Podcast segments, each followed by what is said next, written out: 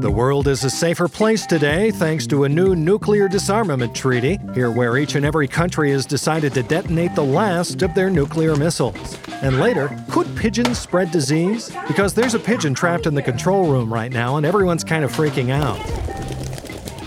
From the Onion and Onion Public Radio, I'm Leslie Price, and this is The Topical. I think they're going to send us to a commercial now, but honestly, they all look pretty preoccupied with that pigeon.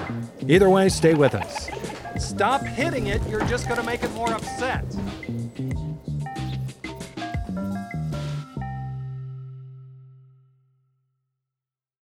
This episode is brought to you by Shopify. Do you have a point of sale system you can trust, or is it a real POS? You need Shopify for retail. From accepting payments to managing inventory, Shopify POS has everything you need to sell in person. Go to shopify.com slash system, all lowercase, to take your retail business to the next level today. That's shopify.com slash system. Today is a historic day.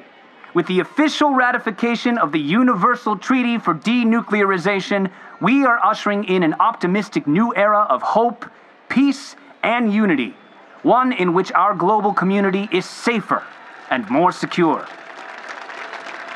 That's Angelo Martin, a representative from the UN, announcing the signing of a highly important new disarmament treaty today. We're joined in the studio now by OPR's foreign affairs correspondent Marcy Hammond, who's going to fill us in on the situation. Thanks for joining us, Marcy. Of course. So tell me, what exactly does this treaty entail? Well, Leslie, every nation that is currently in possession of nuclear weapons has agreed to get rid of them in an unprecedented multilateral agreement. Going forward, not a single country will possess a nuclear weapon of any sort. Wow, and how exactly are these nations getting rid of all their nuclear weapons? They've decided to fire them all at the Pacific island nation of Fiji. My lord, well, that's going to be a lot of nukes for one island. It is. 13,865 missiles in total will be launched at the island, creating an explosion of a magnitude that has never been seen before on Earth. Hmm. One that will surely wipe the entire Fijian landmass into oblivion. And how exactly did these world powers reach such an agreement? Well, the UN, along with various non governmental organizations, has been trying for decades to rid the world of its nuclear stockpiles. Many nations were reluctant to give theirs up, though, so it took some convincing on behalf of negotiators. Here's Angelo Martin again, one of the lead diplomats who was involved in the talks. We tried to just get everyone to dismantle their bombs, but they just thought that was boring. And who can blame them? They could see the fruits of their labor while still helping create a safer world. These countries spent a lot of time working on their weapons, so it would be a shame to let them go to waste like that. And besides, dismantling bombs isn't any fun, right? He's got a point. Bombs were built to be detonated after all. Well, this should create quite the spectacle, no? Oh, yeah, everyone's pretty stoked. I mean, you're going to have weapons coming in from all directions China, the US, Europe, the Middle East being detonated on a tiny 7,000 square mile island. And it's probably going to create a huge, awesome mushroom cloud, just like in the movies. Pretty cool. I better start planning my viewing party. I'll bring the vino. and Marcy, tell me, how was Fiji decided on specifically? well, many different places were floated Djibouti, Bermuda, the Isle of Man, you know, smaller locations that are out of the way. But Fiji ended up drawing the short straw, and I mean literally, since they drew straws to determine which country it would be. And what do the local Fijians think about it? Well, our field reporter, Wyatt Sidley, is actually on the ground there right now. Here he is, filling us in on the scene.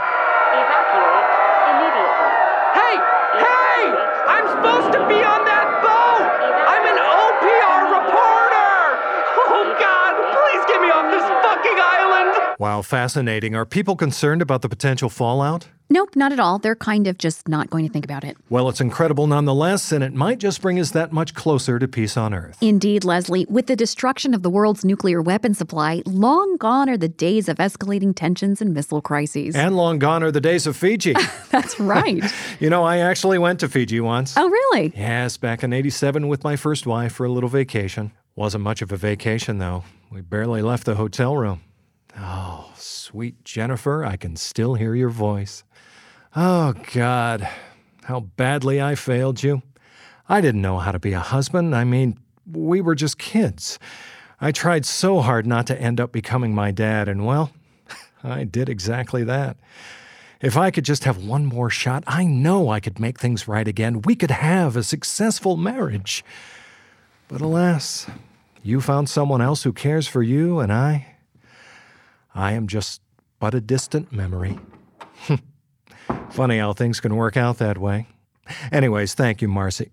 Oh, looks like she left. Well, this has been an OPR report.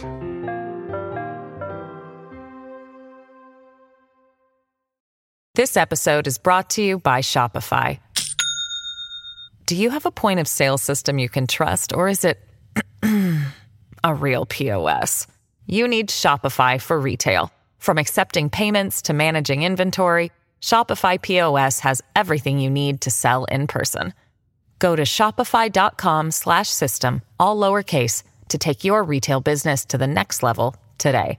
That's shopify.com/system.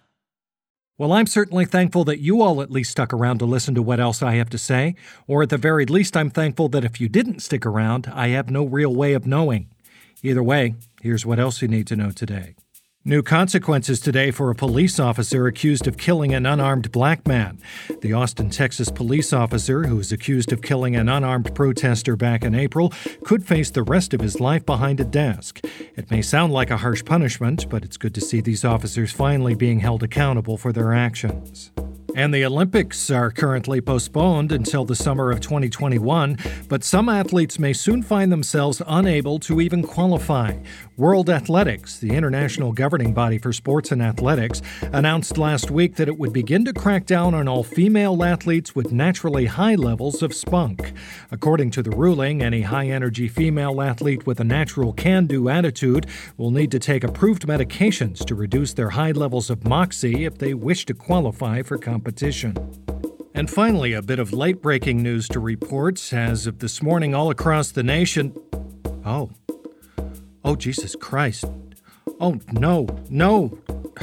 Oh, not that. Oh, God. Oh, my God. Uh, we need to stop the show. Um, I'm Leslie Price, and this has been The Topical. And for God's sakes, if you have a family, tell them you love them. You'll hear from me again when it's safe. Is this true?